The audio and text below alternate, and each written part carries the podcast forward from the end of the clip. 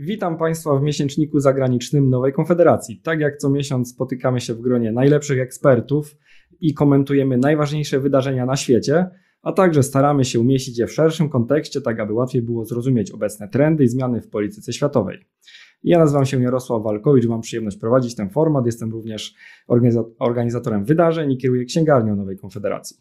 Jeśli uznacie nasz film za wartościowy, tradycyjnie proszę o subskrypcję i dajcie znać w komentarzach, czy zgadzacie się z naszymi uczestnikami. Zostawcie również zasięgową łapkę w górę e, i oglądnijcie ten materiał do końca. W dzisiejszym spotkaniu z nami są profesor Bogdan Guralczyk, były dyrektor Centrum Europejskiego W, obecnie wykładowca tamże, a także bohater wywiadu Rzeki Świat Narodów Zagubionych, wydawnictwa Nowej Konfederacji i autor wielu książek, które znajdziecie również między innymi w naszej księgarni. Dzień dobry panie profesorze. Dzień dobry. Jest z nami również dr Witold Sokała, Instytut Stosunków Międzynarodowych i Polityk Publicznych UJK w Kielcach, a także autor cotygodniowego niezbędnika zagranicznego NK, w którym znajdziecie najświeższe wiadomości ze świata dostępne na naszej stronie internetowej. Link oczywiście w prawym górnym rogu ekranu właśnie teraz, a także w opisie poniżej filmu. Jest z nami również Bartłomiej Radziejewski, dyrektor i założyciel Nowej Konfederacji, autor między wielkością a zanikiem Rzecz o Polsce w XXI wieku. Dzień dobry. Dzień dobry. Dołączy do nas również za moment ambasador Jerzy Marek Nowakowski, y, były ambasador RP w Armenii oraz na Łotwie, a także prezes Stowarzyszenia Euroatlantyckiego. Tak jak powiedziałem, wszystkie książki naszych gości znajdziecie w internetowej księgarni Nowej Konfederacji, a teraz już zapraszam do programu. Polska a Unia Europejska. Nie ustaje spór naszego rządu z brukselskimi oficjalami który skupił na sobie uwagę, wydaje się, już całej Europy. Polskie władze opierają się wyrokowi Trybunału Sprawiedliwości Unii Europejskiej, Parlament Europejski oskarża Komisję Europejską o bierność, a polska opozycja i część mediów straszy polexitem. Cała ta układanka robi się coraz bardziej skomplikowana. Y, każdy chce mieć swoją rację i która racja jest bardziej y, mojsza, cytując klasyka, proszę y, o wyjaśnienie Bartłomieja Radziejewskiego. Rzeczywiście duża zawiłość i złożoność sytuacji się pojawia, która jest e, na kontrapunkcie jakby do tego, co możemy obserwować w debacie głównego nurtu o nas, od nas. Czyli ja bym zaczął od takiej refleksji, że media głównego nurtu pozwalają człowiekowi w tej sprawie głównie zgłupieć. Mm, prymitywizm narracji, które tam królują, jest porażający i zupełnie nieadekwatny do złożoności sytuacji. Podam przykład. Przetoczyła się ostatnio bardzo burzliwa debata wokół wyroku Trybunału Konstytucyjnego Polskiego październikowego e, w, właśnie w tej sprawie. Opozycja centrolewicowa zbudowała na tym bardzo silny przekaz o polexicie, o łamaniu traktatów, kompletnie pomijając to, że wydaje się oczywiste, jeżeli czyta się ten wyrok, że tam nie ma żadnego łamania traktatów, jest podważanie pewnych ich interpretacji, co bardzo jasno moim zdaniem wynika z tego, no bądź co bądź dość mętnego wyroku, ale to jest akurat jasne. Z drugiej strony strona rządowa w, mm, forsowała taką narrację, że i nadal zdaje się forsować, że ten wyrok to jest e, rzecz bardzo ważna, ponieważ stwierdza wyższość polskiej konstytucji nad prawem europejskim. To też jest nieprawda, ponieważ e, takie orzeczenia były wydawane już bardzo dawno temu. To jest nic nowego.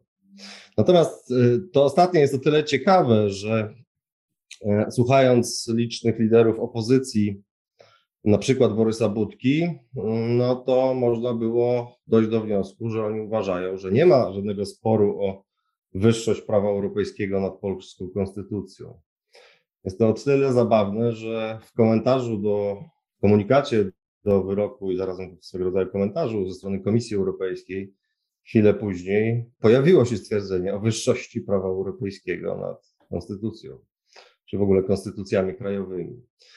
E, to pokazuje nam e, bardzo ważną rzecz, to znaczy dość niepostrzeżenie ten spór i ten problem stał się również sporem o totalną supremację prawa europejskiego.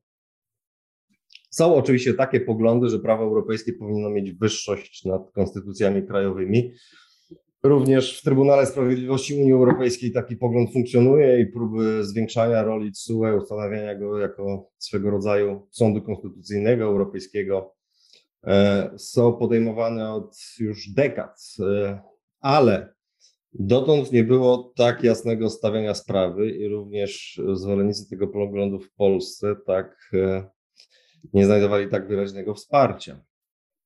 Jest to zmiana bardzo daleko idąca. To znaczy, jeżeli rzeczywiście miałoby być tak, że prawo europejskie ma wyższość nad konstytucjami, no to mamy bardzo wyraźną budowę kolejnego fundamentalnego elementu Federacji Europejskiej. To jest typowa cecha państwa, typowa cecha federacji, jeżeli taki mechanizm funkcjonuje.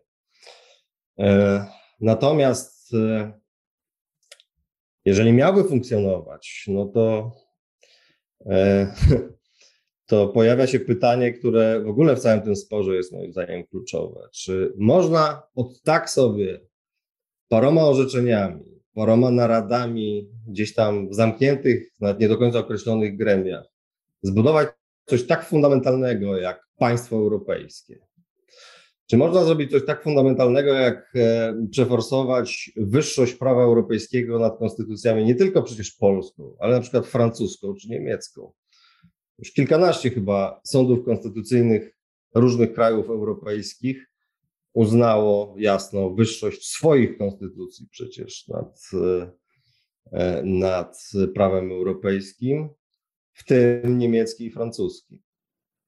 No to tylko jest jeden z elementów oczywiście tego sporu, który, mm, ale który wydaje mi się wart podkreślenia, bo pokazuje pewne kluczowe zjawisko, to znaczy coś, co moim zdaniem jest cichą federalizacją Europy, czyli próbą bardzo poważnego posunięcia integracji europejskiej dalej w stronę państwa europejskiego, e, ale prowadzoną w sposób bardzo dziwny, to znaczy zakulisowy, gabinetowy, bez debaty, bez legitymacji.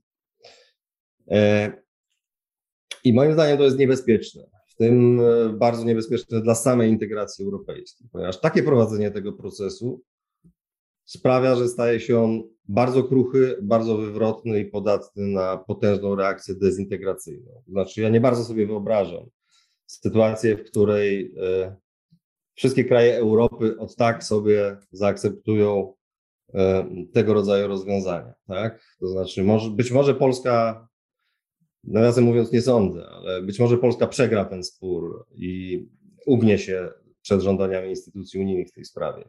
Ale nawet jeśli tak, to trudno sobie doprawdy wyobrazić, żeby tak samo łatwo poszło z niemieckim państwem, w tym niemieckim Trybunałem Konstytucyjnym, e, z francuską Radą Stanu i, i tak dalej, i tak dalej. Generalnie rzecz biorąc, no to ja bym tu powiedział, że mamy taki swoisty dramat z udziałem samych złych bohaterów, tak? To znaczy nie ma tutaj pozytywnej tak naprawdę do końca postaci aktora. Mamy z jednej strony awanturniczy i nieudolny rząd pisowski, który wielokrotnymi działaniami w stylu list ministra sprawiedliwości do Komisji Europejskiej, eskalujący spór akurat wtedy, gdy premier próbował mm, go łagodzić, ale też samym sposobem prowadzenia zmian w wymiarze sprawiedliwości, no, sprawił, że oczy całej Unii Europejskiej zwróciły się na Polskę. I jesteśmy dzisiaj jednym z głównych tematów w Europie i to negatywnych tematów w Europie. Natomiast z drugiej strony mamy właśnie e, swoistą uzurpację kompetencji prowadzoną przez Trybunał Sprawiedliwości Unii Europejskiej, ale nie tylko. E, gdzie pewne grono elit brukselskich wyobraża sobie, że najwyraźniej, że zbuduje Federację Europejską od tak, po cichu. E, no i trzeci aktor, e, polska centrolewicowa opozycja, która przekracza ostatnio wszelkie miary sensownego, moim zdaniem, zachowania politycznego. To znaczy, jakkolwiek oczywiście jest świętym prawem opozycji krytykować rząd e, najostrzej, no to wspieranie i wręcz inspirowanie takiej rezolucji Parlamentu Europejskiego, jaką ostatnio czytaliśmy, która wzywa do odebrania Polsce funduszy europejskich. Podkreślam, że Polsce, a nie PiSowi. To nie PiS ewentualnie zapłaci, tylko my wszyscy, prawda? Więc polska centrolewicowa opozycja jest za odebraniem Polsce funduszy europejskich. Jest za wszędziem postępowań, szeregu postępowań przeciwko Polsce.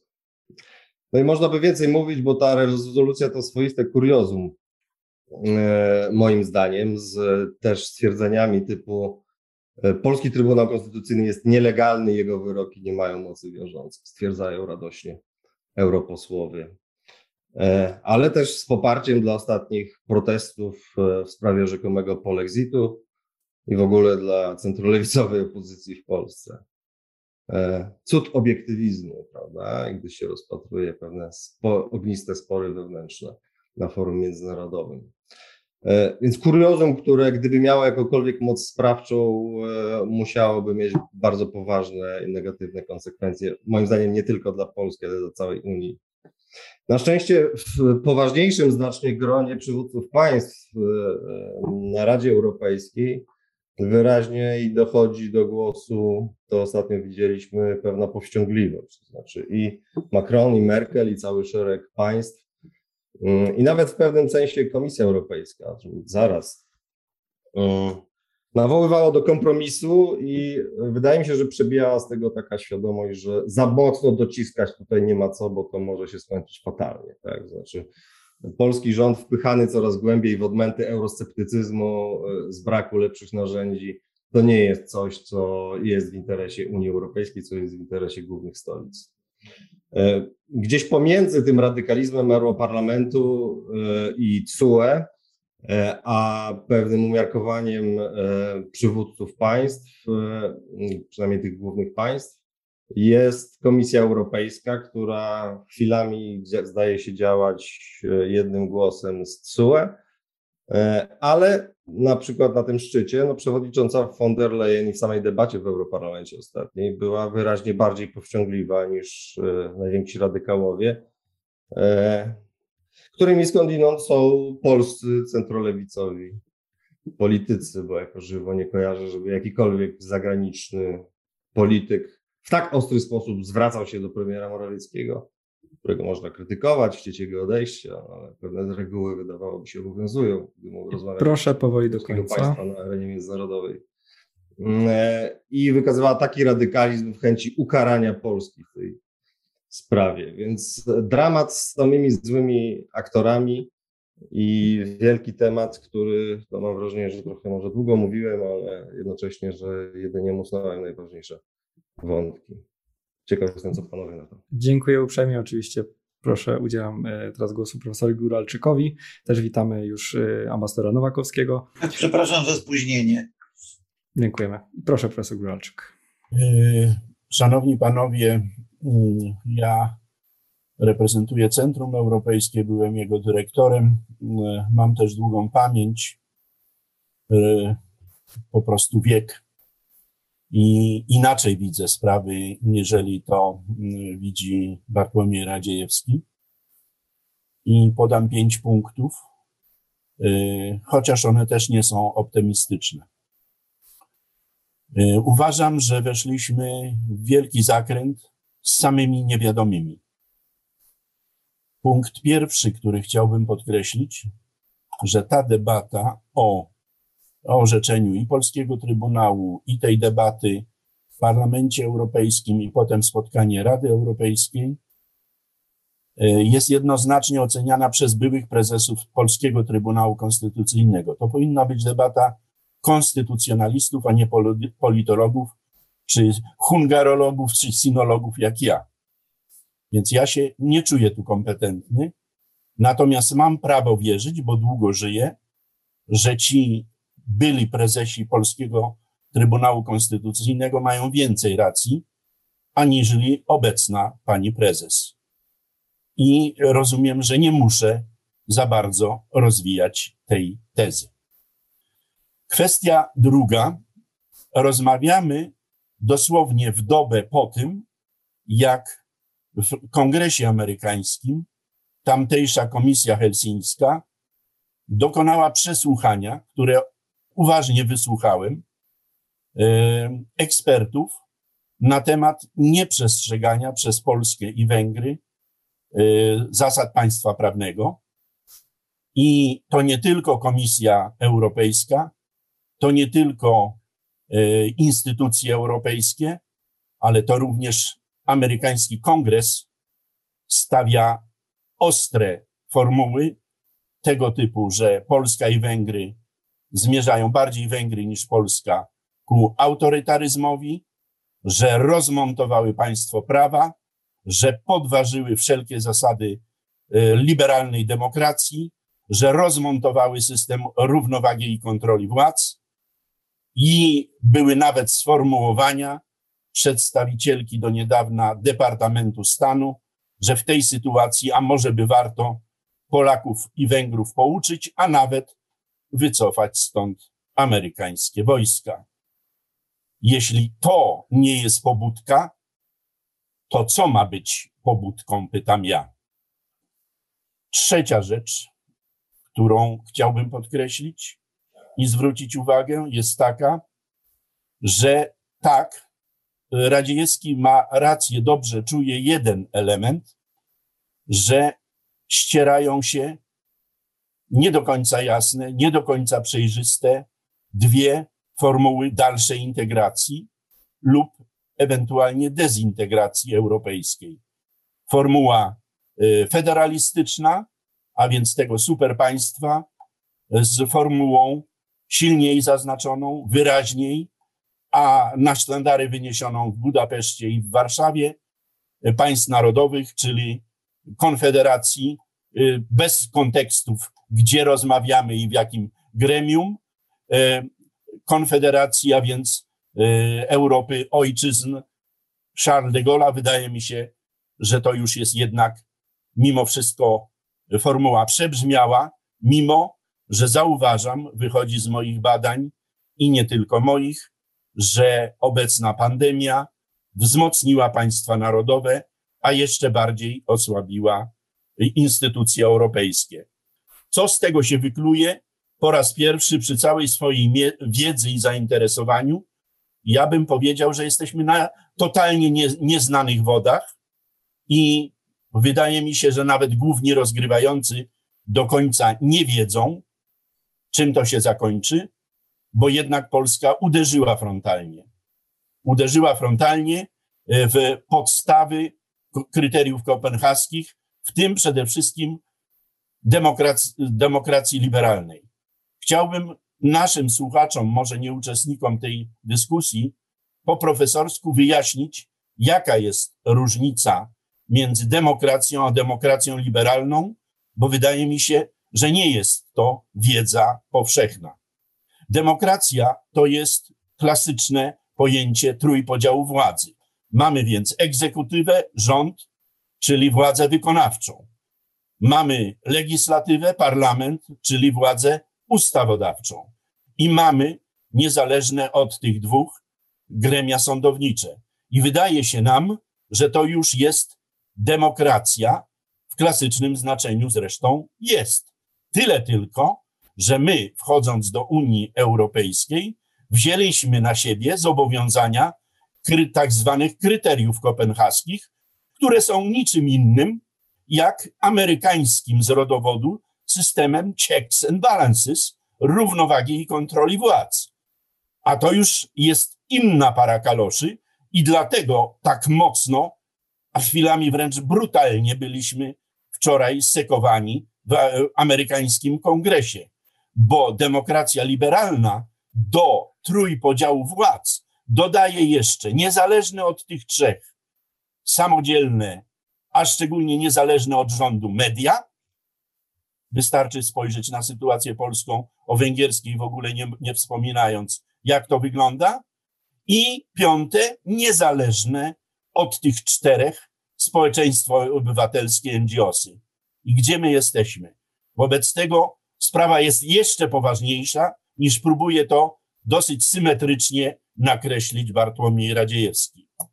Dwa ostatnie punkty są takie, że bez względu na to, czy nam się to podoba, czy nie, e, jeśli chodzi o integrację europejską i w takim dużym zamęcie, w którym, jak mówię, chyba główni aktorzy nie wiedzą, czym to się ostatecznie zakończy, trzymałbym się dwóch elementów bardzo silnie. Pierwszy jest taki, że jesteśmy już po wyborach w Niemczech. Wszystko wskazuje na to, że wyjdzie ta pierwsza opcja, a więc będziemy mieli koalicję trzech partii: socjaldemokratów, e, zielonych i liberałów. I jest to koalicja, która gwarantuje dalsze turbulencje między Berlinem i e, Warszawą i Budapesztem. E, nowy kanclerz też chyba nie będzie, a raczej na pewno tak spolegliwy i rozjemczy, jak była pani kanclerz Merkel.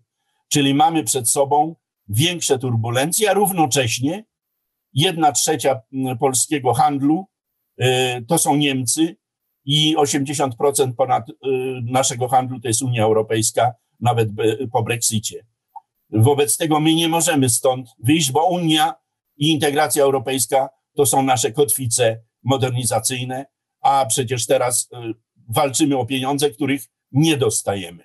Orban, a, a propos, nie wystąpił o obydwie transze, bo wiecie Państwo, że są tam dwie transze. Jedna pomocowa, a druga pożyczkowa. Orban nie chce uwspólnotowienia długu, e, czyli podobnie jak jedna z koalicyjnych partii Y, naszego obozu rządzącego. I w tym sensie mnie się wydaje, że cezurą są wybory niemieckie, które już się odbyły, a jeszcze większa cezura przed nami, czyli wybory w kwietniu przyszłego roku we Francji. Zobaczcie i proszę już pamiętać i zwracać uwagę, y, na co ja zwracam uwagę od dwóch co najmniej miesięcy, na Erika Zemmour, który wyprzedził Marine Le Pen i na platformie anty Y, antyuchodźczej i tak dalej y, buduje swój, swój wizerunek. I ostatnia rzecz, ostatnia rzecz, dosłownie w, w tym momencie, kiedy rozmawiamy, w Budapeszcie jest posiedzenie Grupy Wyszehradzkiej, a poprzedził ją coś, co u, próbuje ukuć termin może dla Witolda Sokały, żeby to wprowadził do swojego przeglądu cotygodniowego, że powstaje coś takiego z, z woli Wiktora Orbana jak e, sojusz czy trójkąt karmelicki. Znowu wczoraj Orban rozmawiał z Morawieckim i e, e, no, włoskim, włoskimi politykami, aby stworzyć pewien sojusz sił zupełnie innych niż dotychczas rządzą Europą. Jeśli we Francji poszłoby na eurosceptycyzm, to wtedy będziemy mieli zupełnie nową Europę i to już za 3-4 miesiące. Mm, tyle na tę chwilę, mimo że temat jest absolutnie nieskończony. Dziękuję. Zatem dla przeciwwagi chciałbym poprosić e, o głos e, ambasadora Nowakowskiego, który bardzo często przytakiwał Bartłomiejowi Radziejewskiemu. Przytakiwałem, dziękuję bardzo, e, przytakiwałem obu e, mówiącym te słowa, bo oczywiście to, o czym mówił profesor Góralczyk, jest rzeczywiście pewnym fundamentalnym pytaniem. Ale ja powiem tak, z Bartłomiejem Radziejskim nie zgadzam się w jednej kwestii, mianowicie kwestii dotyczącej wyroku Trybunału Konstytucyjnego. Dlatego, że odróżnieniu mam wrażenie, że w Europie nie ma sporu co do tego, że e, konstytucje narodowe są najwyższym prawem w poszczególnych krajach. Natomiast i e, tutaj ja nie widzę uzurpacji TSUE, które chce zmieniać konstytucję. Natomiast nasz wyrok Trybunału Konstytucyjnego Y, jest wyrokiem, który powiada, że polska konstytucja jest niezgodna z traktatem europejskim, z traktatem lizbońskim. Otóż przyjmując traktat europejski, a wcześniej przyjmując y, członkostwo w Unii Europejskiej, zakładaliśmy implicite, że, no bo taka była decyzja władz, które nie mają prawa decydować czy podejmować decyzji wbrew konstytucji. To jest oczywiste.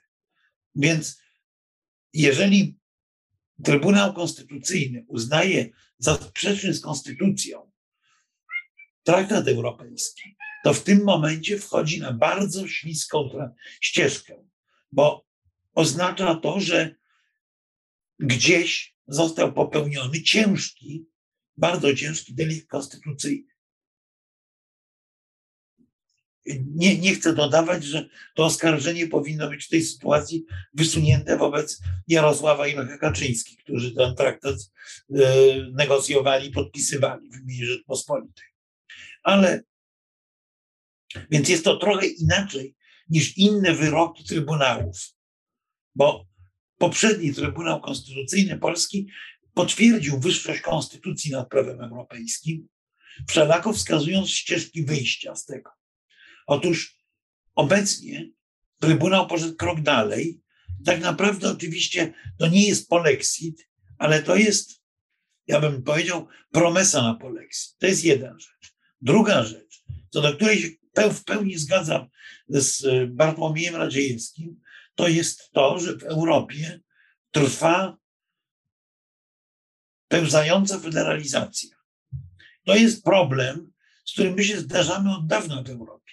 Jeszcze przed traktatem lizbońskim był negocjowany traktat konstytucyjny, odrzucony potem w referendach, między innymi we Francji. Upadł. Otóż moja, moja teza jest taka, że jeden z głównych problemów Europy to jest to, że znaczna część elit politycznych, nie tylko elity brukselskiej, elit politycznych w ogóle w Europie, jest w istocie przekonana do idei federalizacji.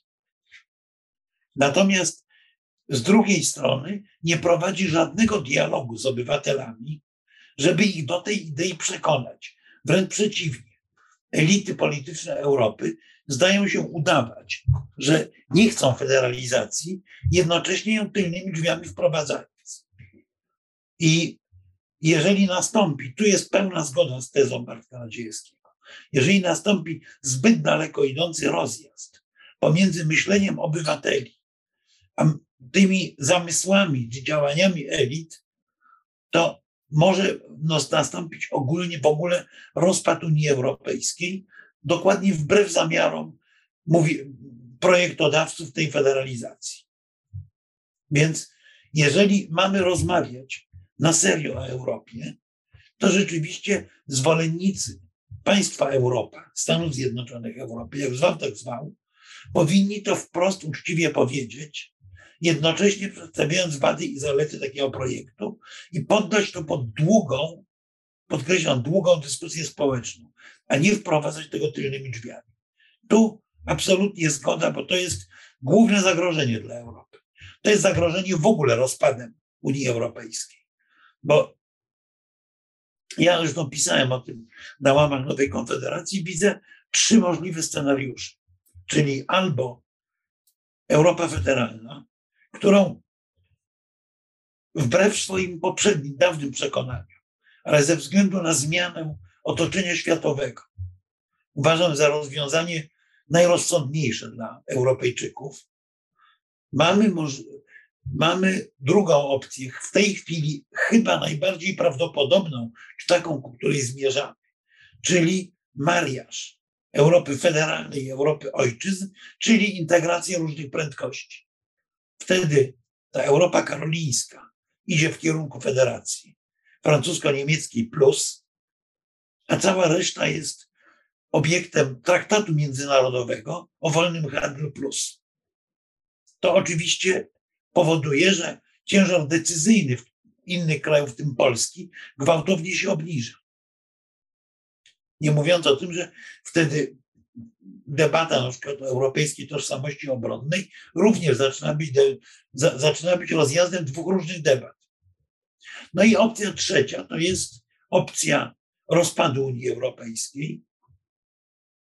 Ku temu zdają się zmierzać rzeczywiście karmelici. Rozpadu Unii Europejskiej, czy, do, czy zejścia z konfederacji na poziom traktatowy, ja bym powiedział. No, mamy trzy możliwe poziomy integracji. Traktat międzynarodowy, konfederacja, federacja.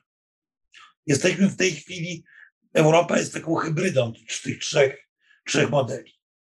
I jeżeli nastąpi rozpad Unii Europejskiej, między innymi w wyniku tej, tego strachu elit przed obywatelami, to wtedy Polska wpada w piekielny historyczny korkociąg, czyli wchodzi pomiędzy potężne Niemcy i potężną Rosję.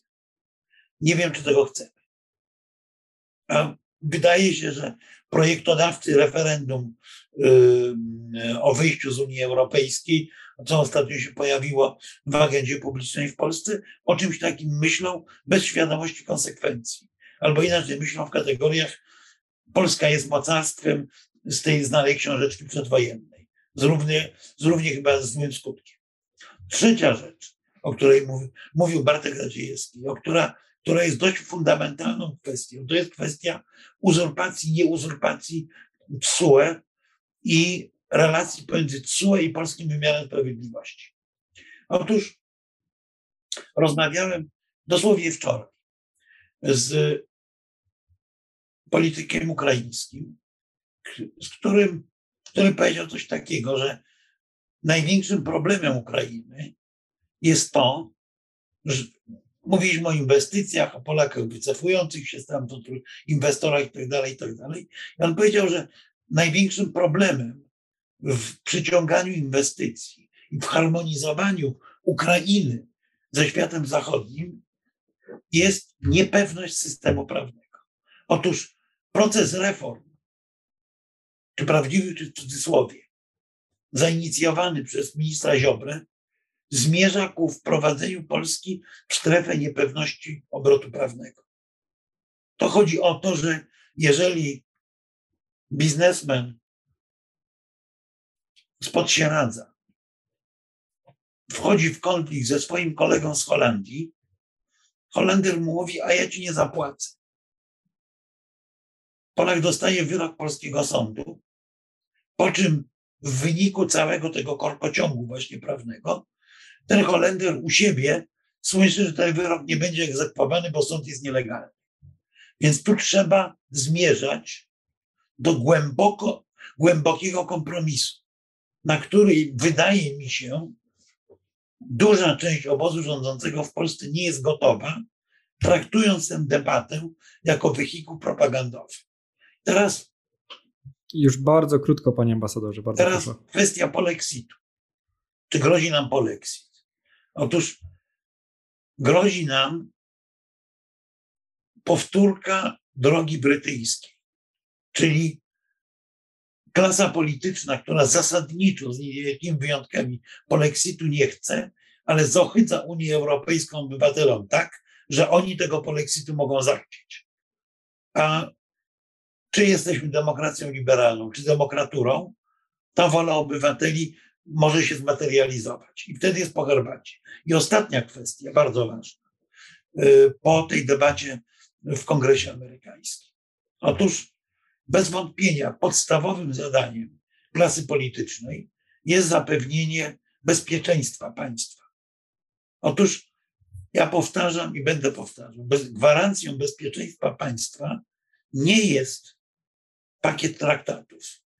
Gwarancją bezpieczeństwa państwa jest to, że John Smith, mieszkający w Virginii czy, czy Indianie, jest przekonany, że ci Pols to są good guys, to są ludzie z naszego klubu.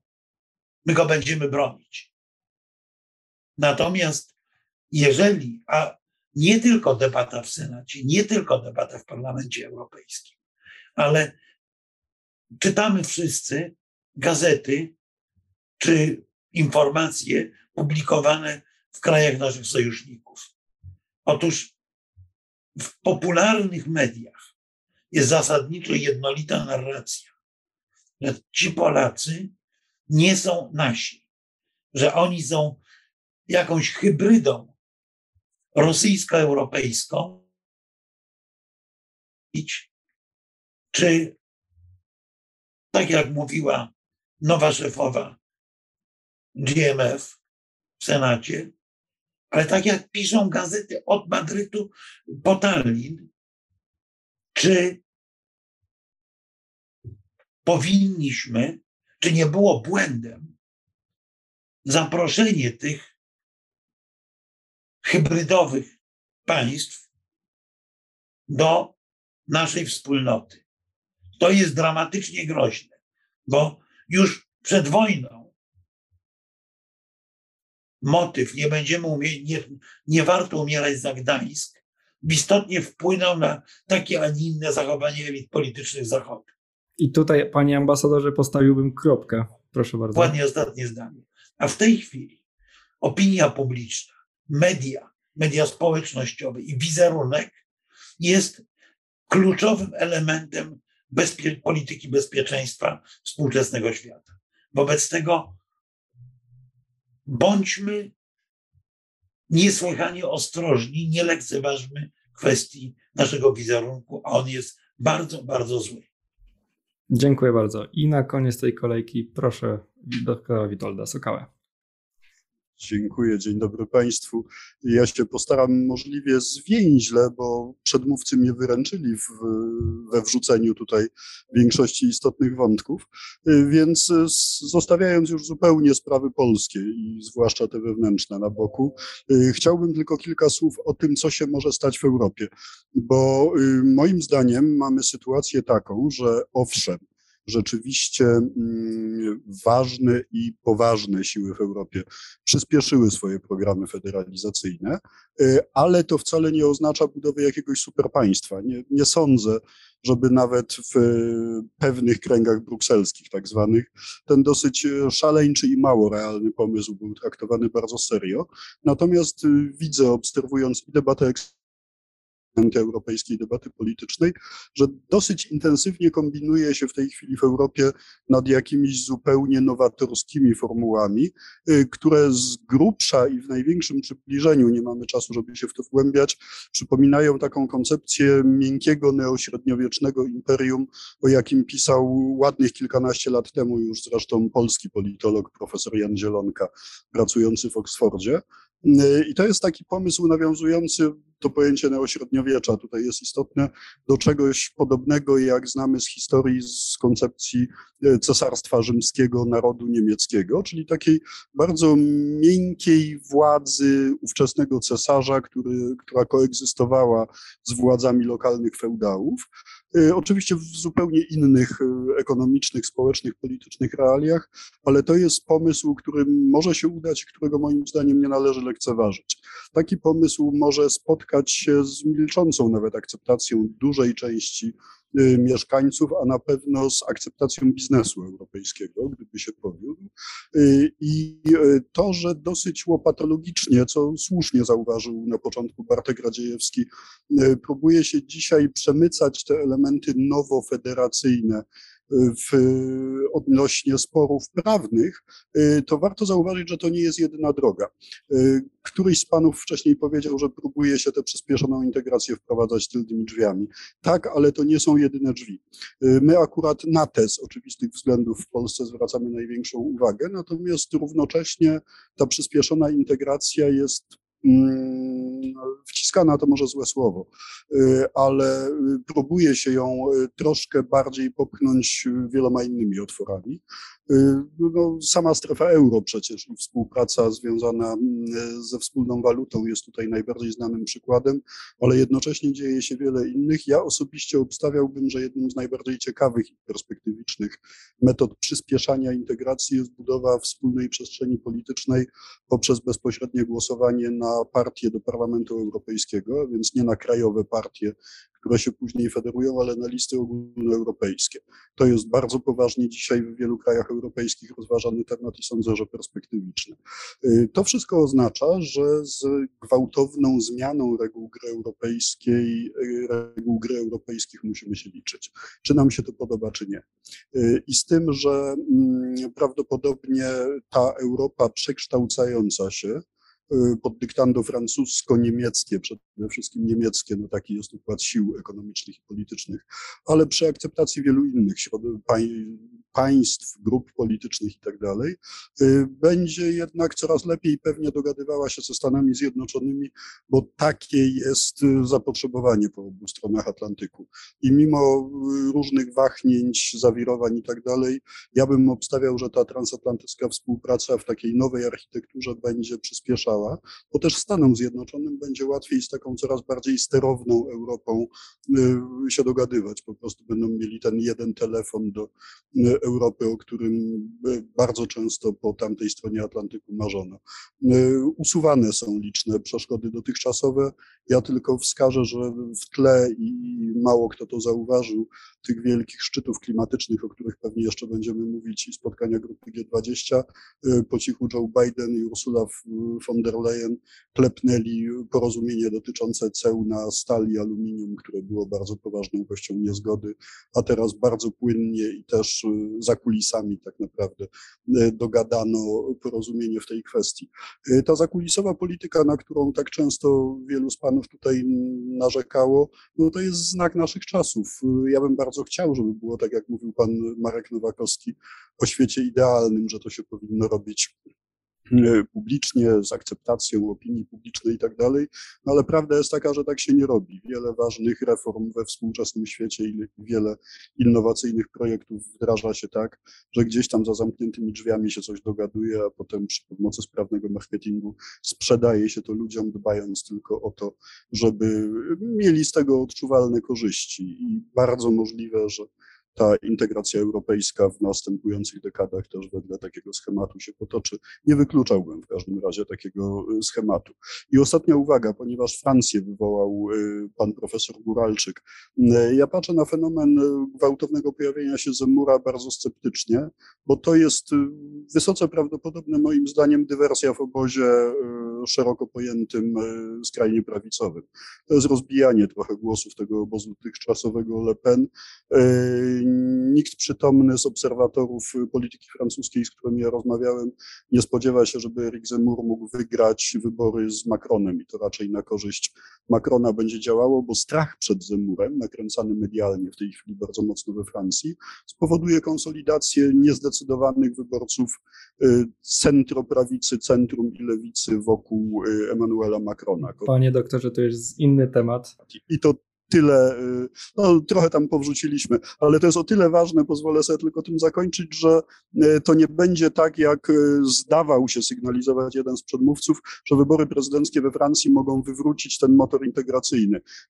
Ja nie spodziewam się i zdziwiłbym się strasznie, gdyby we Francji te najbliższe przynajmniej wybory, jeszcze nie tym razem, wygrał ktoś, kto zakwestionuje dotychczasowe reguły integracji europejskiej, a to oznacza, że razem z tym e, rządem sygnalizacji świetlnej w Niemczech bardzo prawdopodobnym mamy jednak dosyć solidarny duet dwóch najsilniejszych państw europejskich, które te procesy, o których przed chwilą będą prawdopodobnie pchać do przodu. Dzięki. Dziękuję bardzo. Y, pierwszy zgłaszał się ambasador Nowakowski, a bardzo proszę o bardzo krótkie wypowiedzi. Na koniec już chciałem oddać głos y, Woli Sprawiedliwości Bartłomiejowi Radziejewskiemu, który dwa, chciał się Dwa zdania tylko. Ambasador y, Góralczyk, więc proszę maksymalnie trzy minuty. Dwa, dwa, dwa zdania. Jedna co do Zemura przypominam, że w zwycięstwo Trumpa też nikt nie wierzy. A to jest bardzo podobny typ. E, też nie wierzę, ale się boję. A druga, e, a druga i ważniejsza spraw, sprawa o tym cesarstwie narodu niemieckiego, czy Rzym, rzymskim, bo ona mówi o cesarstwie rzymskim.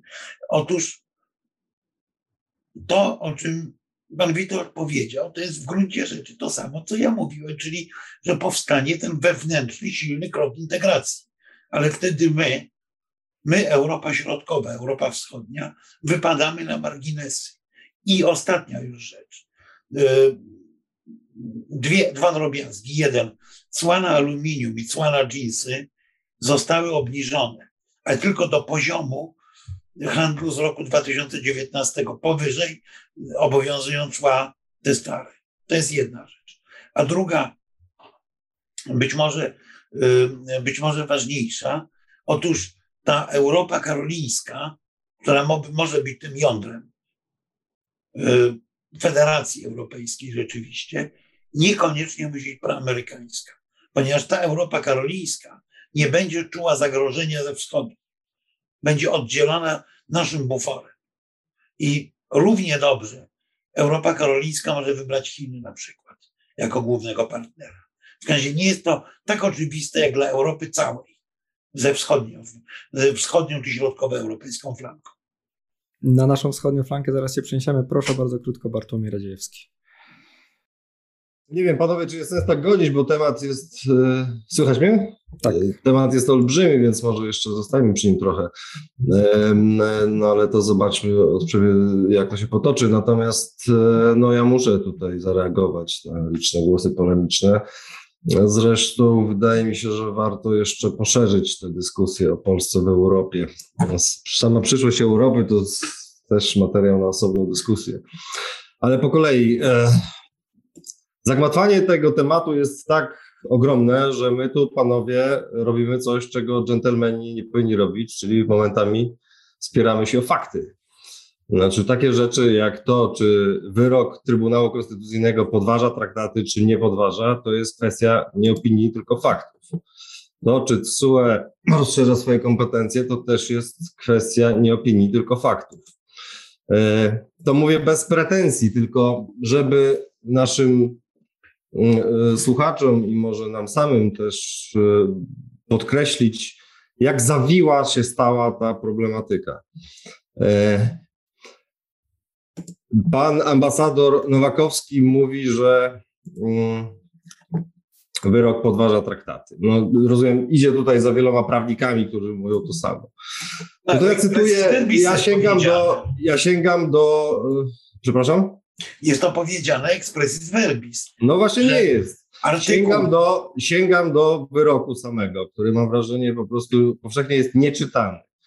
E, Trybunał orzeka, artykuł 1, akapit 1 i 2 w związku z artykułem 4 ustęp 3 Traktatu o Unii Europejskiej w zakresie, jakim Unia Europejska ustanowiona przez równe i suwerenne państwa, to tworząca coraz ściślejszy związek między narodami Europy, których integracja odbywająca się na podstawie prawa unijnego oraz poprzez jego wykładnię dokonywaną przez Trybunał Sprawiedliwości Unii Europejskiej osiąga nowy etap, w którym a. Organy Unii Europejskiej działają poza granicami kompetencji przekazanych przez Rzeczpospolitą Polską w traktatach. B. Konstytucja nie jest najwyższym prawem Rzeczypospolitej Polskiej mającym pierwszeństwo obowiązywania i stosowania. C. Rzeczpospolita Polska nie może funkcjonować jako państwo suwerenne i demokratyczne. Jest niezgodny z artykułem 2, artykułem 8 i artykułem 90 ustęp 1 Konstytucji Rzeczypospolitej Polskiej. To tylko jeden z trzech artykułów, nie będę tutaj zamulał prawniczo dalej. E, w zakresie, prawda? Po czym są wymienione takie rzeczy jak e, podważanie konstytucji e, polskiej i inne fundamentalne sprawy. No więc jeżeli po prostu pomijamy to, co jest poza w zakresie, to kompletnie wypaczamy istotę tego, o co chodzi. Ja nie jestem ani fanem pani magister sędzi Przyłębskiej, ani pisowskich zmian w Trybunale Konstytucyjnym. No ale musimy jakoś po prostu trzymać się pewnych twardych danych. Jeżeli ja czytam profesora prawa w Gazecie Wyborczej, konkretnie e, Wojciecha Sadurskiego, który pisze dokładnie tak, że cytuję fragment tego orzeczenia, pomijając to, co jest po, po w zakresie, no to to jest ordynarna, przepraszam bardzo, manipulacja.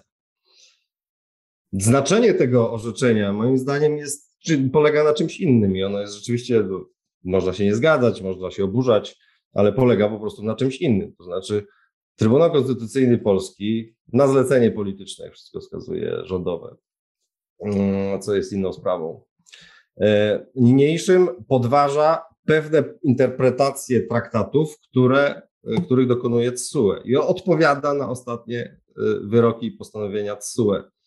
E, Jednocześnie przyznając sobie prawo do kasowania orzeczeń TSUE, co jest rzeczywiście sprawą grubą i o tym należałoby dyskutować. I to jest istota sprawy. no jest uzurpacja, Ale to jest odpowiedź nie na wcześniejszą, e, wcześniejsze rozszerzenie swoich kompetencji przez CUE. E, Tu znowu niezgoda z panem ambasadorem Nowakowskim, bo e, przecież nie ma podstaw traktatowych do tego, żeby CUE wypowiadał się w sprawie wymiarów sprawiedliwości państw członkowskich. On sobie sam je wyinterpretował z traktatu w roku 2018, orzekając w sprawie zarobków sędziów portugalskich Mhm. sam sobie przyznał te kompetencje i potem je w kolejnymi orzeczeniami rozszerza, posuwając się do tego, że w tych lipcowych wyrokach, które teraz niektórzy w Polsce bardzo się domagają, żeby zostały wykonane, na przykład stwierdza, e, ja to czytałem, że e, Krajowa Rada Sądownictwa w Polsce są wątpliwości co do jej niezależności. No to ja się pytam, Gdzie w traktatach jest mowa o tym, e, poza ogólnymi e, zapisami na temat praworządności, która, umówmy się, jest pojęciem wieloznacznym, dyskusyjnym e, i tak dalej. Gdzie tam można znaleźć coś takiego, że Trybunał Sprawiedliwości może się wypowiadać na temat takich szczegółowych rozwiązań jak Izba Dyscyplinarna, KRS i tym podobne? No to jest, panowie, bardzo jasna ekspansja kompetencyjna. Oczywiście, ekspansja kompetencyjna różnych instytucji, łącznie z sporami o Sąd Najwyższy w Stanach Zjednoczonych wielokrotnie w ich historii, dokonuje się, prawda, w historii politycznej. E, no tylko problem polega na tym, że ona się właśnie w ten sposób, gdzie y, nie mamy zintegrowanej, scentralizowanej wspólnoty europejskiej. Mamy 27 państw narodowych, które uznają, że ich konstytucje mają wyższość. No i tutaj kolejna sprawa, bo e, skupiam się, przepraszam, to nie jest pastwienie się, tylko tak jakoś mi wywód się układa, panie ambasadorze. E, kwestia tego prawa europejskiego. E, no, y, cytuję teraz komunikat Komisji Europejskiej z, zaraz po wyroku. The Commission upholds and reaffirms the founding principles of the Union's legal order, namely that EU law has primacy over national law, including constitutional provisions. Co znaczy, prawo europejskie ma wyższość nad prawem narodowym łącznie z przepisami konstytucyjnymi. No to co to jest, jeśli nie totalna supremacja prawa europejskiego? Niezgodna ze stanowiskiem Federalnego Trybunału Konstytucyjnego Niemiec, Rady Stanu Francuskiej i kilkunastu sądów konstytucyjnych państw członkowskich. Więc mamy, panowie, naprawdę gruby pasztet, gdzie e, e, sędziowie europejscy zrzeszeni w Trybunale Sprawiedliwości Unii Europejskiej, e, marząc od wielu lat, to można było wyczytać w wielu publikacjach, orzeczeniach też, marząc o tym, żeby być sędziami federalnymi Europy, zaczynają to realizować. Co jest zresztą częścią pewnej większej, jak się wydaje, większego procesu sięgania sędziów po władzę, po większą władzę w Europie. Bo to na przykład można przytoczyć różne ciekawe rzeczy, takie jak niedawny wyrok sądu w Hadze, nakazujący koncernowi Shell redukcję produkcji, ale nie holenderskiej, globalnej, o 50% paliw. Pyk! Zwija się produkcja o 50%. Niemiecki Federalny Trybunał Konstytucyjny niedawno e, uznał politykę klimatyczną rządu niemieckiego, wzbudzającą słuszne emocje w Polsce ze względu na to, że jeży nam się, prawda, włosy nam się jeżą na głowie na myśl o tym, E, w związku z polityką europejską klimatyczną, jakie to konsekwencje będzie miało dla polskiej gospodarki. Niezwykle ambitne cele. I tenże FTK stwierdza, że to są za mało ambitne cele i nakazuje podjęcie ambitniejszych celów. Rząd niemiecki w panice. I można by dłużej, ale e, mamy zupełnie niezwykły proces, e, e, zmierzając do puenty tego wątku. Mm, ekspansji proszę. kompetencyjnej nie tylko TSUE, ale w ogóle sędziów w Europie. I e, myślę, że ważne jest, żeby po prostu pokusić się o interpretację tego zjawiska. I tutaj kolejny wprowadzić e, ważny element, to znaczy skąd tak niezwykłe zjawisko? Moim zdaniem stąd, że mamy bardzo głęboki kryzys przywództwa w Europie. Wszelkie tezy o tym, że Niemcy rządzą Europą są nieprawdziwe z szeregu powodów. Niemcy nie rządzą efektywnie Europą. Ale problem nawet nie polega na tym, że Niemcy nie rządzą Europą, tylko że nikt nie rządzi Europą tak do końca. To znaczy, ostatnią bardzo jasną i ambitną wizją integracji europejskiej były wizje gdzieś tam między Macronem a Komisją Europejską, prawda? Ambitnej federalizacji. Ale przecież one przegrały. Macron przegrał. I ci, którzy go popierali, przegrali. I, I to nie za sprawą Polski, Węgier, czy swoją drogą mówiącej ostatnio w odpowiedzi na wizytację e, z Europarlamentu ustami premiera Jandy Słowenii, Słowenia nie jest kolonią. To tak wrzucam, żeby uświadomić, że mamy nieco szerszy problem.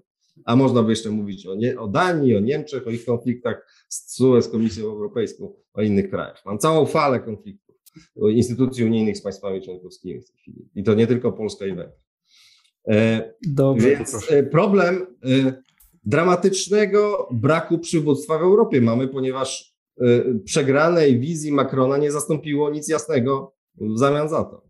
I w tej próżni, moim zdaniem, dokonuje się niezwykły proces ekspansji, sięgania po władzę, rozpychania się sędziów w Europie. Można oczywiście y, łatwo załatwić sprawę i powiedzieć praworządność, jesteśmy po stronie sędziów, niezawisłych sędziów. Też jestem po stronie niezawisłości sędziowskiej, żeby była jasność. Ale tu mówimy o czymś dużo bardziej brzemiennym skutki i skomplikowanym. To znaczy, jak się sięgnie na przykład do Giovanniego Sartoriego jego teorii demokracji, to on tam w pewnym momencie omawia problem nadmiernej ekspansji kompetencyjnej sędziów. I stwierdza, że e, taka sędziokracja, parafrazując, to jest jeden z najgorszych rodzajów rządu, jaki można sobie wyobrazić, jeden z najgorszych rodzajów tyranii. Tyranii. To tak tylko wrzucam do przemyślenia, żeby uświadomić, z jak złożonym i trudnym e, procesem mamy e, do czynienia, ale też e, nie łudzić się, że to jest kwestia Polski, czy nawet Węgier, Polski i Węgier. To znaczy, Dziękuję. to prędzej czy później bardzo. doprowadzi do bardzo głębokich sporów z innymi krajami członkowskimi i również Niemcy mają sprawę w związku z stwierdzeniem niemieckiego Trybunału o wyższości niemieckiej konstytucji nad prawem europejskim. Bardzo ciekaw jestem, czy tam równie wielka odwaga będzie instytucji unijnych i różnych osób w tej sprawie.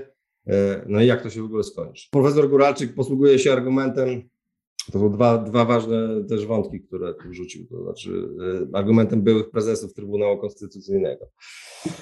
No dobrze, tylko to jest argument z autorytetu, a więc umówmy się takiej ograniczonej mocy. Tak?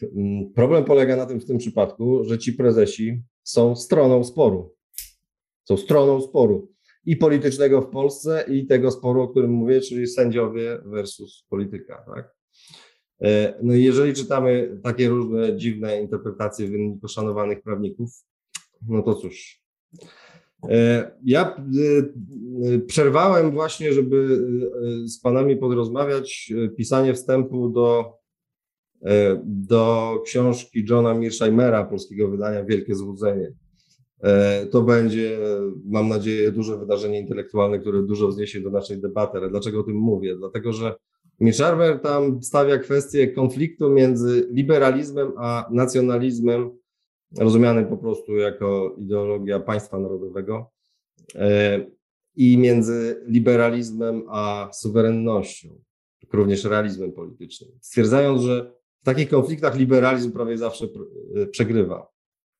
Moim zdaniem to jest dobra matryca również do analizy tej sprawy. To znaczy mamy tutaj fundamentalny spór o to, czy właściwie ważniejsza jest suwerenność, tak, czy takie zasady jak państwo prawa.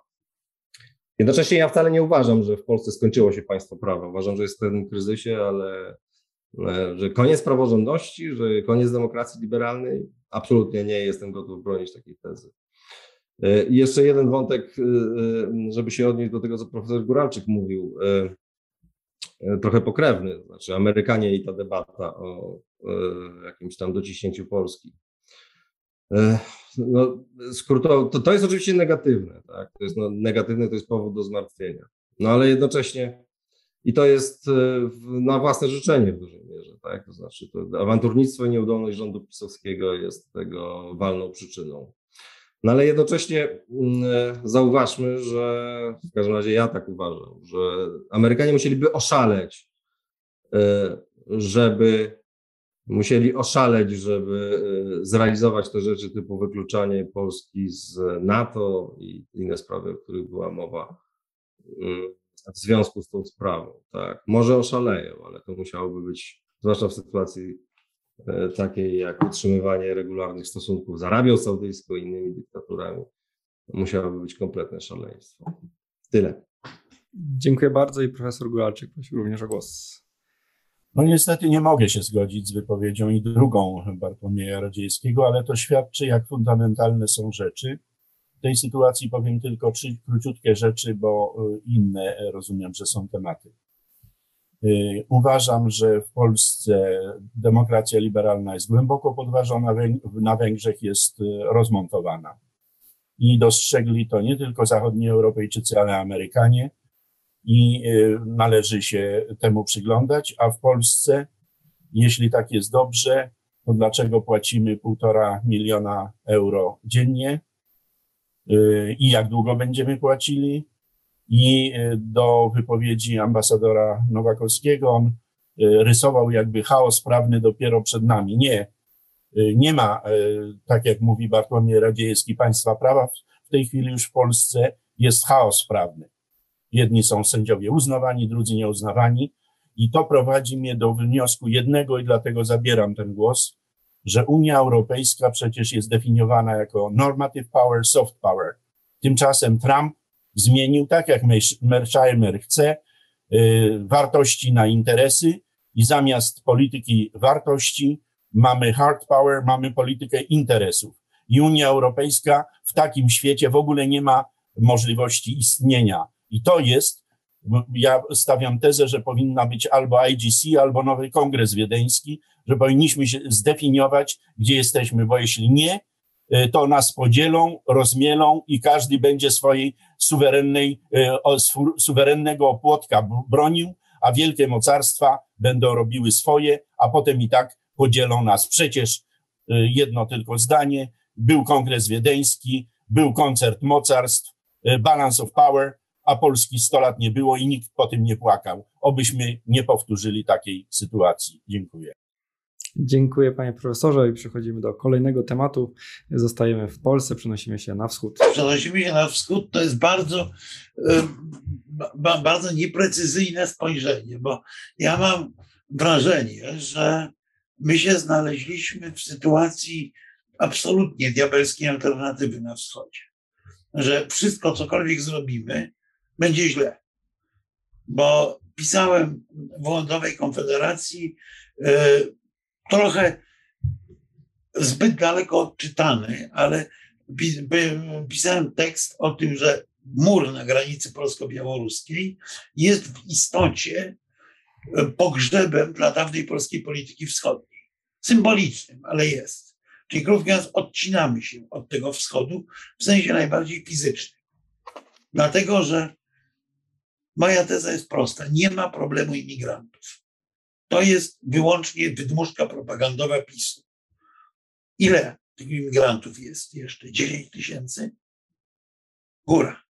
Ile może nam przysłać Putin, jeżeli się przyłączy do tej operacji? 100 tysięcy. To jest wszystko. Więc problemem jest polityka Aleksandra Łukaszenki, jest polityka prowokacji, zmierzania do rzeczywiście wywołania konfliktu, który ma ocalić Łukaszenkę przed dymisją, której żąda Putin i której żąda społeczeństwo białoruskie. To jest klucz tego konfliktu, który z naszej strony jest podgrzewany poprzez, bo jest niesłychanie nośny propagandowo i wyborczo dla rządzących. Uważam, że jeżeli istnieje realny problem, tak jak padło, że przekraczają żołnierze z bronią polską granicę, to dlaczego na Boga nie ma tam pograniczników niemieckich, hiszpańskich i greckich? Dlaczego nie ma tam inaczej Frontexu? Dlaczego mamy to zamknięte? Jeżeli nikt nie umiera na tej granicy, to dlaczego nie wpuszczamy tam dziennikarzy? Dajmy im akredytację, kontrolujmy ich obecność. Ale dlaczego ich tam nie wpuszczamy? Przy głębokim deficycie zaufania społecznego w Polsce prowadzimy do pogłębienia podziałów. Prowadzimy do tego, że z jednej strony padają zarzuty, że to jest ludobójstwo, pojawiają się obawy, że w lasach leży nie trzy trupy, tylko trzy tysiące czy trzysta. Podejrzewam, że niesłusznie, ale takie obawy są kolportowane a z drugiej strony mamy napięcie muskułów i nieustanne nadużywanie słowa wojna. Moja babcia mawiała, że złodziej, czy kiedyś się mówiło, nie chce wyjść na rasistę, cygan raz przez wieś przechodzi. Czyli krótko mówiąc, jeżeli alarmujemy, używamy najcięższego w języku polityki międzynarodowej słowa wojna o wszystkim. Już nie mówię o wojnie światowej premiera Morawieckiego z Unią Europejską. Jeżeli używamy słowa wojna hybrydowa, jeżeli używamy słowa wojna zagrożenie wojną, 300 tysięcy armii, wchodzimy w tego typu opowieść, to Jan, umowny Jan Kowalski, który mieszka gdzieś w Wielkopolsce, myśli sobie, aha, tak wygląda wojna, nie jest takie złe. I wtedy, gdy się pojawi prawdziwe zagrożenie, on będzie uważał, że to jest to dęte zagrożenie propagandowe, którym jesteśmy nieustannie karmieni. Nie, jest ostry, ostre napięcie na granicy, jest umiarkowanej skali kryzysu uchodźczy, jest głęboki kryzys polityczny związany z próbą umocnienia dyktatury na Białorusi i postawimy mur. Dobra, 5 metrów, pół metra rozwoju drutu kolczastego, 180 kilometrów. Kwieciście to dzisiaj opowiadał minister Kamiński. Super. Tylko, że ci uchodźcy, czy imigranci, wszystko jedno, raczej imigranci, którzy są na Białorusi, już w tej chwili są sprytnie przekierowywani przez Łukaszenkę na Ukrainę. Granica ukraińsko-białoruska jest w niewielkim stopniu kontrolowana. Co to oznacza? Że ci goście, którzy mają trochę dolarów zwykle, za chwilę znajdą się pod Lwowem i co, buduje, zbudujemy mur na granicy z Ukrainą? No przecież w Moskwie się upiją z zachwytu, jak to zrobimy, prawda? Krótko mówiąc, sami dajemy się dla własnych wewnętrznych korzyści propagandowych rządu, oczywistych, notowania poszły w górę, bo rząd nas broni przed tą straszną wojną. Dla tego celu wpuścimy się, damy się wpuścić w gry polityczne sponsorowane wyłącznie ze wschodu. Damy się wpuścić w to, że w pewnym momencie, nie daj Boże, dojdzie do strzelaniny na granicy polsko-białoruskiej. Też w internecie pojawia się nieustannie y, fala komentarzy po tych przekroczeniu granicy, że nasi powinni strzelać do tych potwornych łukaszenkowskich pograniczników.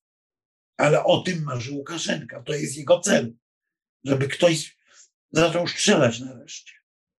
A jednocześnie oczywiście spróbujemy wybudować konflikt polsko-polski, który buzuje już na full.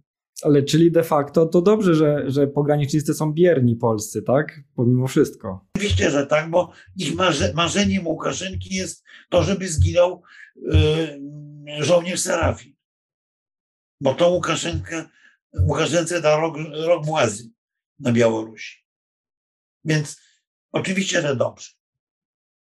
Teraz będziemy za chwilę mieli kolejny konflikt polsko-ukraiński. Już nie mówię, że znowu któryś z naszych mądrali dyplomatycznych poucza Ukraińców, że gnębią Polaków i że to jest straszne w ogóle.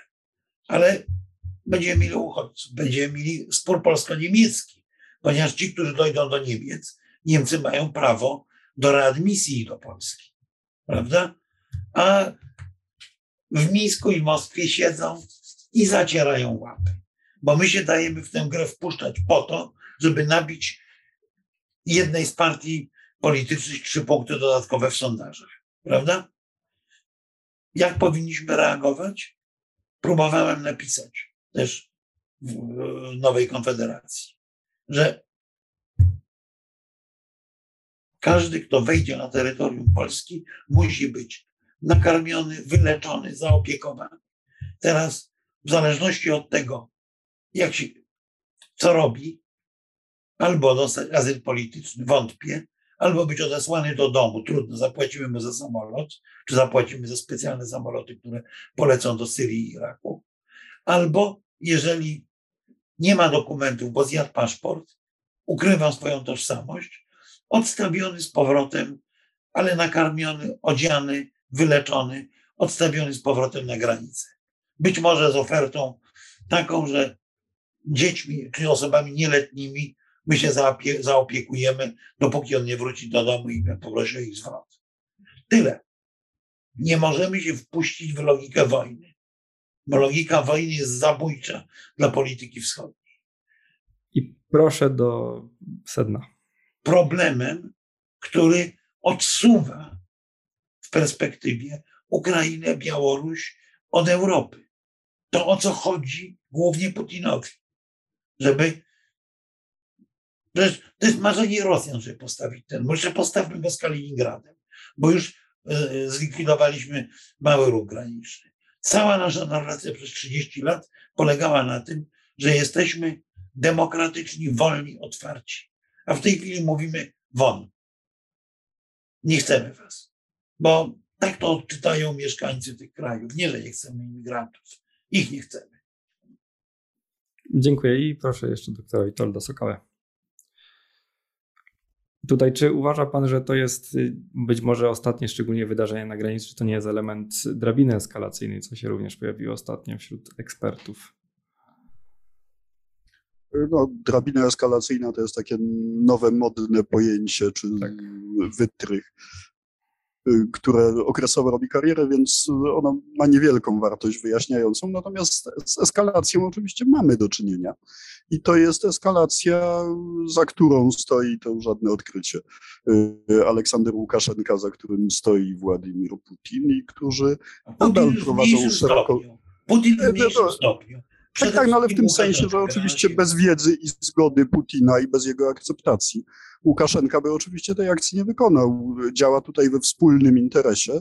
E, A mm, mówię o akceptacji dlatego, że rosyjskie służby, no też przecież nie działające bez błogosławieństwa wowy Władimirowicza, e, dosyć intensywnie pomagają Aleksandrowi Łukaszence w krajach arabskich e, w naborze tych migrantów, bo ja nie używam konsekwentnie słowa uchodźców, to jednak nie jest to samo i, i e, warto to Tak, tak. Bo w polskiej debacie te pojęcia są straszliwie mieszane z e, potwornymi konsekwencjami dla z- zrozumienia zjawiska. Więc w naborze tych migrantów w krajach arabskich rosyjskie służby, w tym wywiad, e, dyplomacja, podmioty komercyjne działające na zlecenie Kremla w Syrii, Iraku, w innych krajach regionu prowadzą bardzo szeroko zakrojoną akcję, która jeżeli będzie dawała efekty przynajmniej tak dobre jak do tej pory, trzeba liczyć się z tym, że będzie kontynuowana, bo dla Rosjan i Białorusinów to jest wydatek niewielki, a zyski ogromne. Z grubsza mówił o nich pan y, Marek Nowakowski. Y, y, Dlatego ja tutaj byłbym trochę bardziej pesymistyczny niż przedmówca, bo to 10 tysięcy, 100 tysięcy, oni jak się uprą, to będą nam przez kilka miesięcy po 100 tysięcy dorzucali i wtedy ten problem się już zrobi rzeczywiście skomplikowany.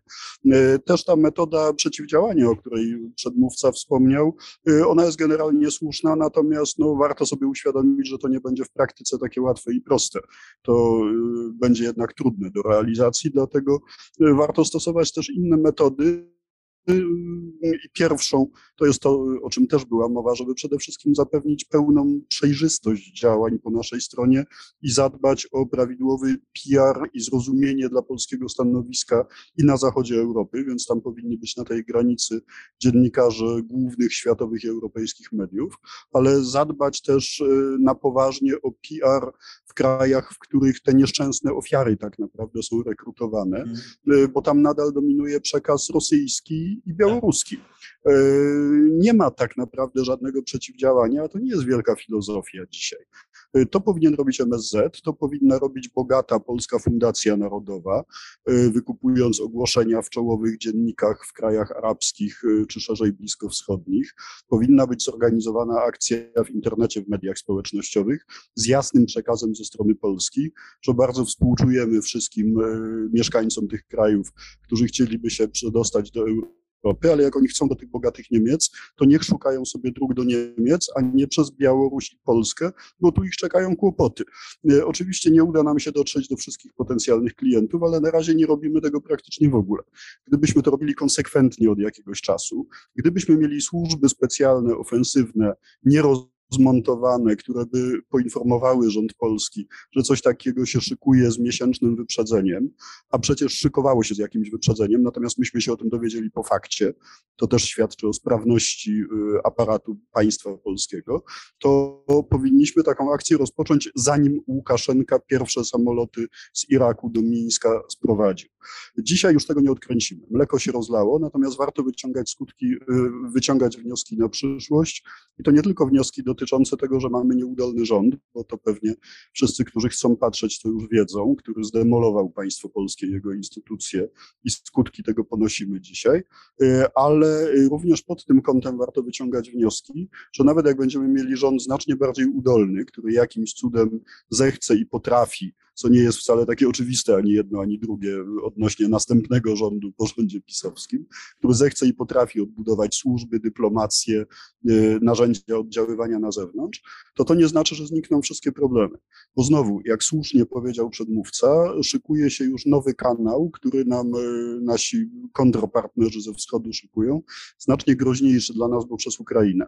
Y, I to znowu, no nie jest to temat na dzisiejszą dyskusję, nie rozstrzygniemy tego tutaj, ale warto sobie zdawać sprawę, że to zagrożenie będzie istniało i będzie miało skutki dla polskiej polityki wschodniej znacznie bardziej istotne.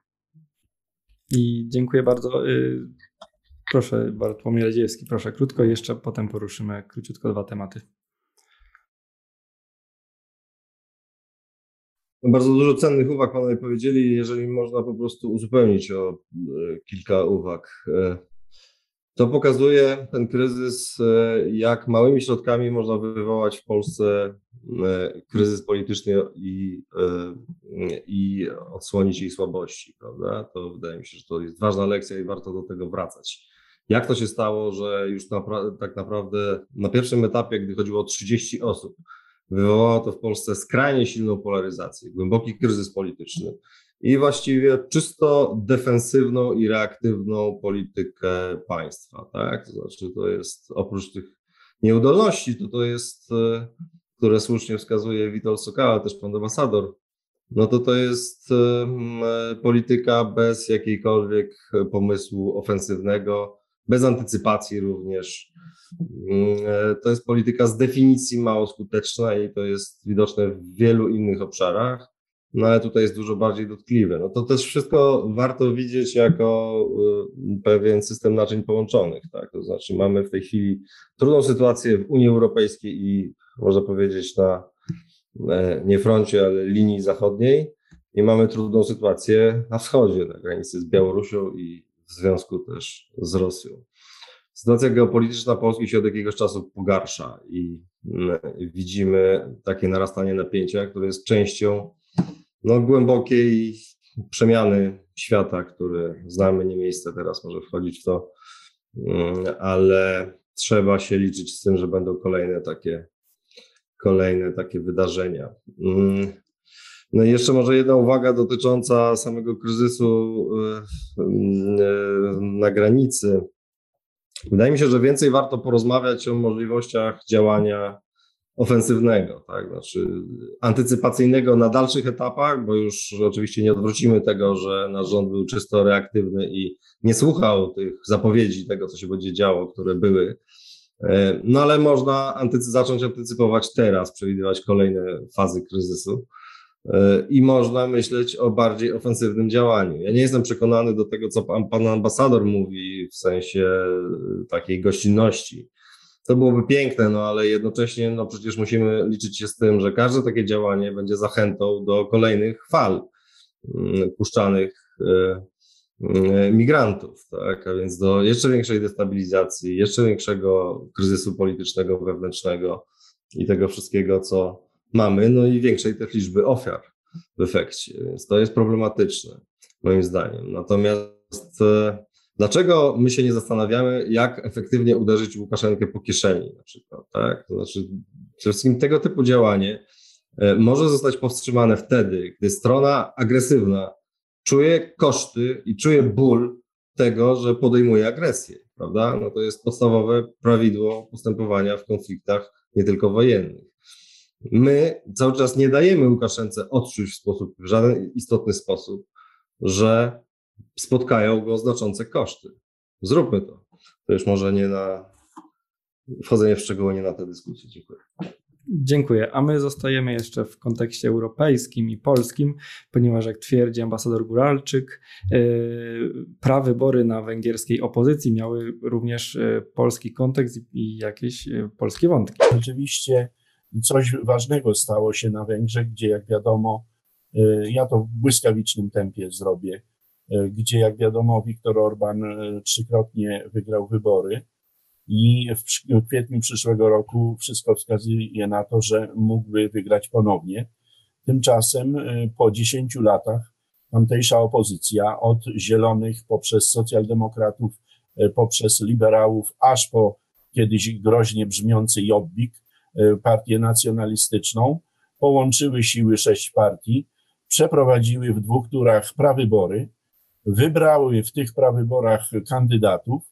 Ostatecznie zwyciężył mm, mer bardzo małego miasteczka 40-tysięcznego, więc u nas to wielka osada raczej w Polsce, e, o nie do wymówienia nazwie w języku polskim Chodmezu Waszarchej, marki ZOI.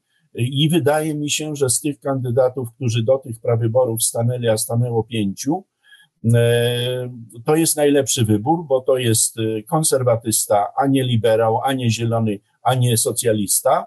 Y, po drugie, jest z prowincji, a na Węgrzech jest taki podział Budapeszt, czyli liberalny, kosmopolityczny i reszta to prowincja, więc on reprezentuje prowincję. Na dodatek jest ojcem siedmiorga dzieci, na dodatek świetnie mówi po angielsku, bo wiele lat spędził e, w Stanach Zjednoczonych i już udzielił wywiadu i CNN i Newsweekowi wydaniu międzynarodowemu, więc zaczęło się robić bardzo ciekawie i wydaje się, że po raz pierwszy Viktor Orban ma duży problem. Może nawet nie tyle z tym jednym kandydatem opozycji, e, co oczywiście ma przesłanie dla polskiej opozycji, żeby każdy nie szedł w swoją stronę, tylko zewrzeć szeregi, bo to jest próba odpowiedzi na nowelizację bezustanne ordynacji wyborczej zarządzanej przez Fidesz i Orbana, e, która premiuje tego, który wygrywa. I na Węgrzech jest 199 e, parlamentarzystów, ale 109 e, okręgów wyborczych jest indywidualnych.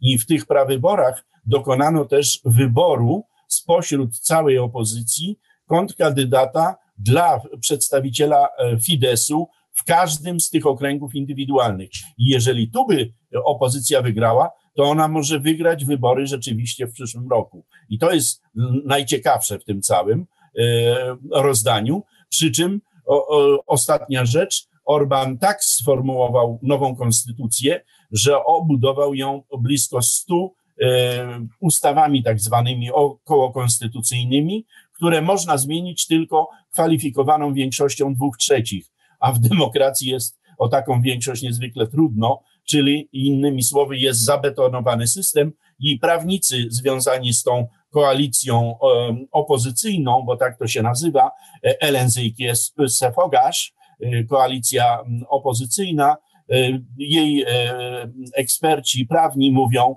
trzeba szybko po wygranych wyborach przeprowadzić referendum konstytucyjne, bo inaczej rządzić się nie da. Innymi słowy, do kwietnia przyszłego roku warto się Węgrom przyglądać, bo zaczęły się tam dziać rzeczy zupełnie niesłychane i bardzo ciekawe. Dziękuję panie profesorze. Zatem na koniec wielkie szczyty i wielka polityka. Miało miejsce spotkania szczyty G20 i COP26. O tym proszę żeby jeszcze nam coś powiedział profesor y, Bogdan Guralczyk. Proszę Państwa, zawsze w listopadzie jest y, spotkanie na szczycie grupy G20. Tym razem dwaj wielcy, czyli prezydent Chin Xi Jinping, który w ogóle od rozpoczęcia pandemii, czyli już prawie dwa lata, nie wyjechał z Chin i są spekulacje, czy dlatego się boi, żeby nie zamienić się w księcia Sihanuka, że wyjedzie i już potem nie wróci, e, to znaczy na to stanowisko, e, czy też po prostu obawia się skutków pandemii poza granicami Chin. To są spekulacje, natomiast bez Chin to i Rosji się to odbyło. Oczywiście były połączenia wideo. Tym niemniej ten G20 zaczyna odgrywać główną, moim zdaniem, rolę jako najważniejsza, jeszcze ważniejsza instytucja, rozwiązanie instytucjonalne współczesnego świata niż ONZ, którą ja konsekwentnie zawsze nazywam Organizacją Narodów Zagubionych i będę się tego trzymał. To spotkanie w Rzymie, no prawie wszyscy, z wyjątkiem nieobecnych, pojechali do Glasgow na szczyt klimatyczny, ten jest moim zdaniem ważniejszy, COP26, i nad nim bardzo ubolewam, bo w Polsce nadal jest to podział ideologiczny. Jeden z bardzo znanych dziennikarzy, związanych częściowo i z nową Konfederacją, jak dobry katolik, nawet się po papieżu bardzo mocno Franciszku przejechał, bo ten się opowiedział za zmianami klimatycznymi, a u nas zmiany klimatyczne próbowałem również coś na łamach nowej Konfederacji. To są, kto tylko mówi o klimacie, to zaraz jest lewak spaczony i w ogóle nie warto go słuchać. Tymczasem sprawa nie jest ideologiczna, ten szczyt to pokazał, ale też pokazał straszliwą hipokryzję. Dowodem, że ponad 400 prywatnych E, awionetek zablokowało lotnisko w Glasgow, czyli napisałem w jednym z tweetów, że walczą o zmiany klimatu do ostatniej kropli ropy. W tym sensie e, mamy dosyć dramatyczną sytuację. Myślę, że podsumować będzie warto gdzieś za kilka dni, bo spotkanie na szczycie się zakończyło, natomiast eksperci działają i zobaczymy, jakie będą tego plony ostatecznie. Są jakieś porozumienia, tylko ja bym te porozumienia i deklaracje słowne brał w duży nawias, bo wiele już politycy naobiecywali, a potem te deklaracje nigdy nie zostały zamienione w czyny. Jedną tylko rzecz chciałbym bardzo mocno podkreślić dla naszych słuchaczy, dla naszych odbiorców, że to nie jest, proszę Państwa, przypadek, że amerykańscy demokraci wyszli z koncepcją New Green Deal, nowego ładu, nawiązując do słynnego New Deal e, Franklina Delano Roosevelta po wielkim kryzysie e, przed II wojną światową, że taki New Green Deal zaproponowała Komisja Europejska, a niezależnie od tego z podobnym New Green Deal wychodzą Chińczycy. Jeżeli tak to wygląda, e, to znaczy, że mamy poważny problem i warto poświęcić jedną z naszych debat temu zagadnieniu, bo dzisiaj to tylko są sygnały. Na zakończenie, bo od tego zacząłem, e, w szczycie w Glasgow e, przewodniczący chiński Xi Jinping nie wziął udziału, bo jak powiadomiono, nie dostał linka na Zoomie i w ten sposób nie mógł zabrać głosu.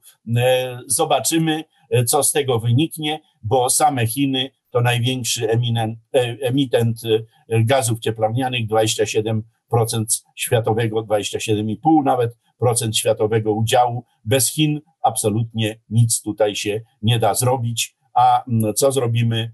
No to będziemy obserwowali, do czego dojdą eksperci. Dziękuję. Dziękuję bardzo. Również na szczycie klimatycznym Polska zobowiązała się, że dojdzie od węgla. Proszę, ambasador Nowakowski. E, więc ja e, też jestem przekonany, że powinniśmy o kwestii nowego Zielonego Ładu, czy to amerykańskiego, czy europejskiego generalnie, porozmawiać oddzielnie. Ja powiem tak, moje pierwsze skojarzenie z tych dwóch spotkań, zbojkotowanych przez Rosjan i Chińczyków, jest takie, że przypomina mi to trochę sytuację, w której Niemcy opuściły w 1933 Ligę Narodów. Ten bojkot jest dowodem na zaostrzające się bardzo relacje na poziomie mocarstw nie, nie omówiliśmy kwestii dramatycznie istotnych, wypowiedzi Joe Bidena, która no, w istocie stanowi y, przebudowę amerykańskiej strategii, wypowiedzi, której Biden powtórzył gwarancję obrony militarnej Tajwanu. A kilka dni później Antony Blinken poszedł jeszcze dalej Antony Blinken zdziwił się, że Tajwan nie jest członkiem ONZ. No, przyjęcie Tajwanu do ONZ to jest zaproszenie Chin do wojny. Co plus zresztą nieobecność chińska i rosyjska. Od razu powiedzieć. Plus, tak, plus nieobecność chińska i rosyjska na dwóch szczytach, plus wyjście Rosji i wyrzucenie ambasadora natowskiego z dnia na dzień, to jest dowód na, nie tylko na te szczyty, ale to jest dowód na to, że właściwie dialog międzynarodowy zaczyna przypominać rozmowę między PiSem i Platformą w Polsce.